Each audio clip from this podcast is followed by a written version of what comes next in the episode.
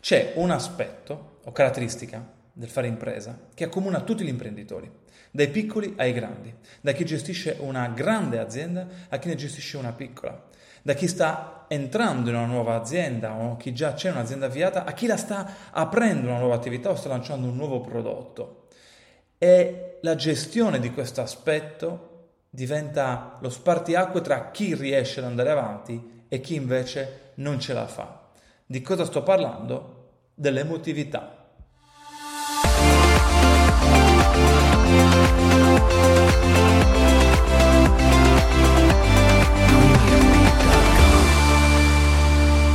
Bentornati su Think Brand Podcast, il primo podcast in Italia dedicato al brand positioning e alla comunicazione strategica per le PMI. Io sono Marco Viviani e sono il fondatore dell'omonima agenzia di marketing strategico. Aiutiamo le aziende a differenziarsi rispetto alla concorrenza in modo da poter emergere nella comunicazione e massimizzare gli investimenti di marketing.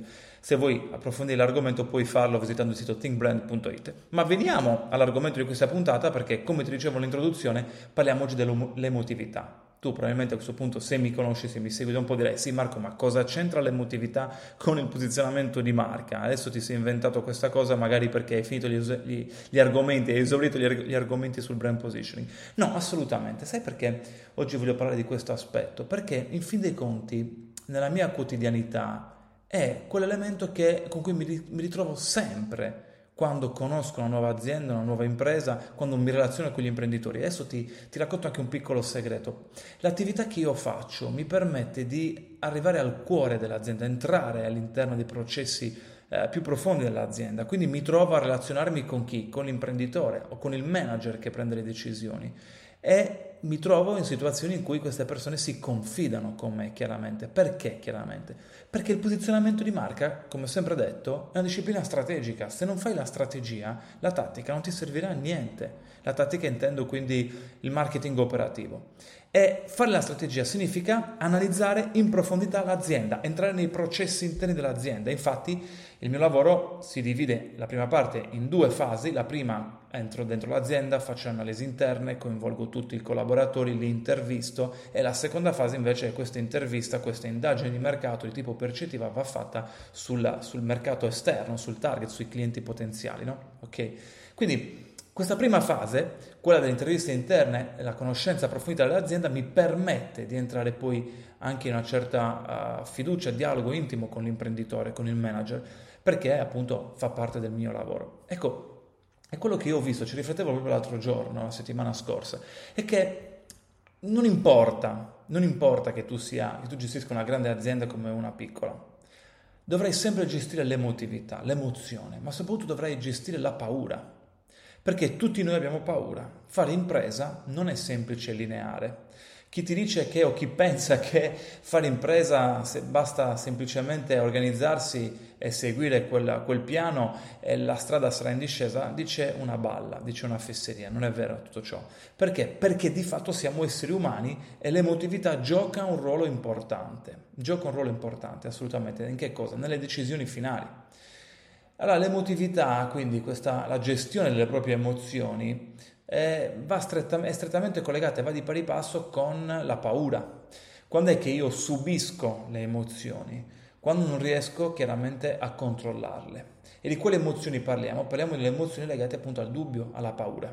La paura di che cosa? La paura di fare scelte sbagliate. La paura di prendere delle decisioni che non, posso, che non portano, magari perché possono non portare dei benefici alle aziende. Questo è eh, di fatto un aspetto che accomuna a tutti. Ed è quello che io riscontro quotidianamente nei miei confronti con imprenditori. Ma veramente ho trovato imprenditori illuminati, persone veramente in gamba, avanti anni luce rispetto ad altri, cioè persone attente a determinati argomenti e tematiche, ma già chi, chiede, chi richiede una, una, consulenza di posizionamento di marca è avanti rispetto agli altri, perché solitamente sono quelle imprese che hanno avuto delle, non, dei fallimenti totali o parziali con le, con le, azioni di marketing precedenti, quindi si rendono conto che non basta il marketing per vendere e si rivolgono a me. Ma non solo, riguarda, ho conosciuto imprenditori che hanno una grossa sensibilità nei confronti di argomenti come la gestione delle risorse umane, la delega, eh, il rispetto e quant'altro. Nonostante ciò, anche questi imprenditori vivono dei momenti in cui entrano in profondo dubbio ok? Non sanno cosa sia bene e cosa sia sbagliato fare. E di conseguenza questo cosa, cosa, fa sì? Fa sì che vadano a cercare la soluzione su più fronti e quindi il primo che sentono che gli propone qualcosa loro lo valutano e dicono ah sì vedi perché può funzionare, ah sì vedi adesso c'è, va di moda fare questo, adesso funziona questo, seguiamo questa tendenza, seguiamo questo approccio. Ecco, non, non è assolutamente un'accusa, è normalissimo, ma questo avviene quando? Quando tu non hai una strada che hai trovato perché hai fatto un'analisi di tipo percettivo. Cosa vuol dire? Eh, non lo sto dicendo per te l'acqua al mio mulino, ma perché è vero. Forse ancora non hai colto cosa significa fare posizionamento di marca. Il posizionamento di marca non è semplicemente un messaggio, una comunicazione, in alcuni casi proprio, va a intaccare proprio un modello di business, un'organizzazione strategica. Ti posso fare alcuni esempi di miei clienti che dopo l'analisi di posizionamento di marca, dopo la mia consulenza, hanno fatto delle scelte anche operative che gli permettevano di tagliare alcune mh, funzioni interne all'azienda e quindi anche di risparmiare sui costi interni. Perché? Perché il posizionamento che avevamo trovato, definito, non permetteva, non, non, rientrava in questo posizionamento l'utilizzo di determinate funzioni interne, che possono essere, che ne so, uh, dei macchinari particolari, oppure delle risorse umane che erano dedite a determinate mansioni, che col posizionamento di marca non sono più necessarie. E io mi ricordo di, di un cliente che uh, con, uh, alla scuola di inglese, a una scuola di inglese eh, in provincia eh, decide di, di, entrare nel mercato cittadino, il capoluogo dove ci sono tantissimi concorrenti. E dal lavoro fatto insieme a me abbiamo sviluppato un metodo di insegnamento che permette di apprendere l'inglese in un terzo del tempo rispetto ai metodi tradizionali senza l'utilizzo di libri di grammatica, libri di esercizi classici e anche senza l'utilizzo dei, eh, dei computer, quindi i famosi laboratori eh, che ci sono nella maggior parte delle scuole di inglese, ecco in questo caso il mio cliente li ha eliminati, quindi quando è andato ad aprire una nuova sede nel capoluogo eh, non aveva bisogno di uno spazio con dei computer e non ha dovuto fare neanche questo investimento. Ecco, questo è un esempio molto semplice, ok? Per farti capire come il posizionamento di marca comunque incide anche sulla struttura dell'azienda, sulle scelte strategiche. Allora, perché eh, il posizionamento di marca aiuta l'emotività, la gestione dell'emotività per un imprenditore? Perché, come dicevo prima, l'emotività è un fattore che caratterizza comune a tutti noi, ok? Ma quando è che diventa negativo? Quando io mi faccio assalire dal dubbio, dalla paura, quando io non ho la certezza del domani. È vero che del domani non vi è certezza, ma è anche vero che se io ho una programmazione, questo domani mi spavento un po' meno. Ma se io ho una programmazione che è frutto di un'analisi di posizionamento, allora posso stare molto più tranquillo. Perché? Perché il posizionamento di marca, come ti dicevo prima, incide sul modello di business, incide sull'immagine, sulla comunicazione e incide sulla mente del potenziale cliente. Il posizionare una marca significa che si sviluppa un brand, cioè un'idea, un concetto nella testa del tuo cliente finale che è un'idea, un concetto migliore rispetto alla concorrenza, che fa percepire al cliente finale la tua soluzione come quella unica e diversa. Allora, se sei unico, e sei unico chiaramente per un aspetto rilevante per il tuo cliente, allora acquisisci valore, acquisisci interesse, sei più attrattivo, sei la prima soluzione che loro vanno a valutare tra tutte quelle che il mercato uh, propone. Quindi capisci che questo significa incidere alla fine sulla scelta del tuo cliente. Se i clienti scelgono te, significa che tu hai trovato il giusto posizionamento. Se hai trovato il giusto posizionamento, significa che quel business va bene perché tu sei attrattivo, acquisisci clienti. Ok? Questo è un passaggio fondamentale.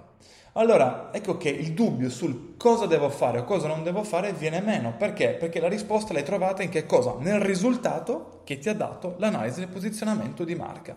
Ripeto, il posizionamento di marca incide sulla percezione del tuo cliente finale, incide chiaramente a tuo vantaggio. Questo significa che una volta che si è trovato il giusto posizionamento, tu imprenditore devi seguire solo quello nella tua comunicazione, nelle tue scelte strategiche, operative, devi essere fedele a quel posizionamento, né più né meno. Ecco perché l'analisi di posizionamento di marca non serve soltanto quando è già un'azienda, ma puoi ben capire che serve ancora prima di aprire un'azienda e lanciare un prodotto. Questo è fondamentale, perché più volte, tra l'altro proprio quest'ultima due, due settimane mi è capitato due volte, avere degli imprenditori che devono lanciare eh, nuovi, delle nuove attività e che avevano il dubbio sapere se funzionassero o meno. Come fai a sapere in anticipo se un'attività funziona oppure no? Solitamente cosa si fa? Si fa ricorso ai business plan, che, sono, che è uno strumento, il business plan, dal mio punto di vista la maggior parte delle volte completamente inutile per come viene sviluppato. Perché? Perché il business plan fa leva su una proiezione di dati soggettivi dell'imprenditore, ok? Prendendo spunto dai dati di mercato, ma non prende in considerazione la percezione del mercato. Allora, se tu non prendi in considerazione la percezione del tuo interlocutore, di quello a cui tu ti relazioni, quello che alla fine decide del tuo futuro, quello che decide se acquistare il tuo prodotto o meno, puoi ben capire che quel business plan non te ne fai assolutamente niente. Il business plan è uno strumento freddo e razionale, ma noi non acquistiamo in base alla ragione, in base ai numeri, ok? Per farti un esempio, a volte mm, sento il business plan in cui si fanno dei calcoli sui concorrenti che ci sono sul territorio. Ah, la, la banca approverà il nostro business plan perché eh, non ci sono delle alternative sul territorio, oppure lo approverà perché noi andiamo a sviluppare la nostra proposta in una zona del territorio in cui ci sono pochi concorrenti. Ora, quello che non, non, ti devi, non ti devi preoccupare di quanti concorrenti ci sono, tu ti devi preoccupare di quanti concorrenti sono percepiti nella testa del tuo potenziale cliente e per quali aspetti questi concorrenti sono percepiti, per quali caratteristiche, per quali benefici. Allora tu in base a questa alle risposte che avrai, potrai capire se la tua idea di business si differenzia da loro, se può essere percepita correttamente, se può risolvere effettivamente il problema del tuo potenziale interlocutore. Questo è quello che conta, ma questo la maggior parte delle volte in business plan non c'è, non esiste, anzi non la maggior parte, non c'è mai, ok? Quindi Torno a quello che stavo dicendo prima su due aziende che mi hanno contattato perché volevano sapere se la loro idea di business potesse funzionare oppure no, come poter entrare nella testa delle persone. Questo è fondamentale. Allora, il posizionamento di marca ti dà questa risposta. Tu immagina quanto è importante saperlo prima, perché solitamente, a parte il business plan che ho già denigrato, ok, ma solitamente le, le, attività vengono aperte perché? Perché c'è la moda del momento, perché è l'unica cosa che so fare, perché è un'attività che abbiamo sempre fatto in famiglia e quindi si aprono per questo motivo. Eh, ma non sai esattamente come andrà e soprattutto l'investimento sarà importante. Ok, aprire un'attività fisica soprattutto ha dei costi molto molto elevati ma al giorno d'oggi, anzi più andremo avanti, anche le attività digital saranno molto costose. Perché? Perché aumenta la concorrenza, aumenta la comunicazione e quindi si satura anche rapidamente lo spazio comunicativo. Ecco perché si va sempre alla ricerca di nuove soluzioni digital, nuove tendenze, l'algoritmo e quant'altro. Ma quello che non si prende in considerazione invece è la percezione del tuo cliente, è lì che si gioca la battaglia ed è quello che il posizionamento di marca ti aiuta a fare. Quindi nel momento in cui tu ti siedi all'interno della tua azienda con i tuoi collaboratori e dici cosa dobbiamo fare per migliorare, per crescere, per farci notare, per superare la concorrenza, sappi che l'unica cosa da cui tu devi partire è un'analisi di posizionamento di marca, perché è quello che ti serve per capire quale messaggio, quale idea, quale modello uh, di business dovrai seguire per differenziarti in modo da farti percepire correttamente come l'alternativa migliore nella testa dei tuoi clienti. Capisci che questo è, sgrava sicuramente la, la, la, parte emotiva dell'imprenditore, no? il dubbio, gli toglie una buona parte del dubbio, quindi l'emotività, quella paura, quel non lo so cosa succederà, diminuisce sensibilmente. Non dico che sparisce, ok? Però diminuisce in maniera drastica, drastica, drasticamente. Ok, questo è quello che io ho visto nelle mie consulenze, nelle mie esperienze. Poi può capitare che cosa? A volte capita che magari il posizionamento come viene comunicato non è perfetto, ok? Ma uh, quello si può cambiare in corsa. L'importante è che non si sia sbagliato il posizionamento. E meglio ancora, l'importante è che sia fatto il posizionamento, ok?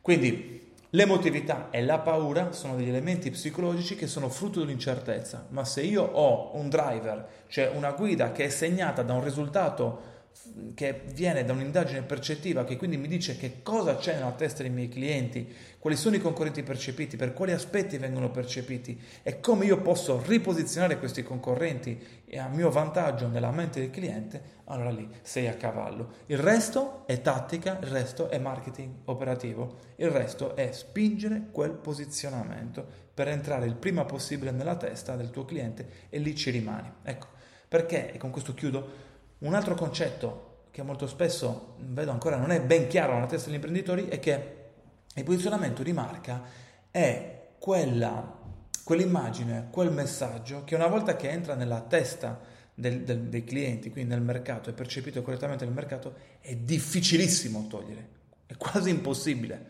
Ci vorrebbe un concorrente che ha valanghe di soldi, valanghe, e che abbia un posizionamento molto più forte del tuo, ok? Ma ci sono tantissimi casi nel, nel mercato, nella storia, che ci dicono che non basta avere tanti soldi. Ci sono delle aziende, e questo è il bello del posizionamento di marca, infatti io Spesso dico mi piace molto lavorare con piccole aziende, piccole realtà, perché chiaramente abbiano il budget di marketing, perché è molto stimolante, è un po' come Davide contro Golia. Quando tu vai a lavorare per una grossa azienda che ha budget, ti diverti, certo a me piace sempre perché eh, questo lavoro un po' è quello che è la mia passione, quello che mi, mi affascina da sempre. Ma quando tu lavori invece con le piccole aziende che si confrontano con dei giganti eh, e vedi i risultati che arrivano con un investimento di marketing che è inferiore rispetto ai concorrenti, lì ti diverti tanto, lì è veramente molto molto gratificante. Bene, siamo arrivati al termine di questa puntata, spero che sia riuscito a farti comprendere quanto il posizionamento di marca incide anche sul benessere psicologico e emotivo dell'imprenditore, dei manager e quindi quanto incide sulle, sul benessere delle scelte future che l'azienda, l'azienda compirà, perché è lì che si gioca uh, il successo poi di tutto ciò che è il marketing successivo. Se ti è piaciuta questa puntata la puoi condividere, non so quale piattaforma stai utilizzando per ascoltarla, ma ad esempio in alcune piattaforme puoi condividerla, puoi mettere mi piace, puoi eh, darle un punteggio, una valutazione, puoi mettere segui in modo tale che le nuove puntate, eh, per le nuove puntate sarai aggiornato. Se sei interessato fallo perché comunque tu rimani aggiornato e uh, dai a Think Brand Podcast anche la possibilità di farsi conoscere di più. Bene, ci sentiamo alla prossima puntata e come dico sempre brindo al tuo brand. Ciao!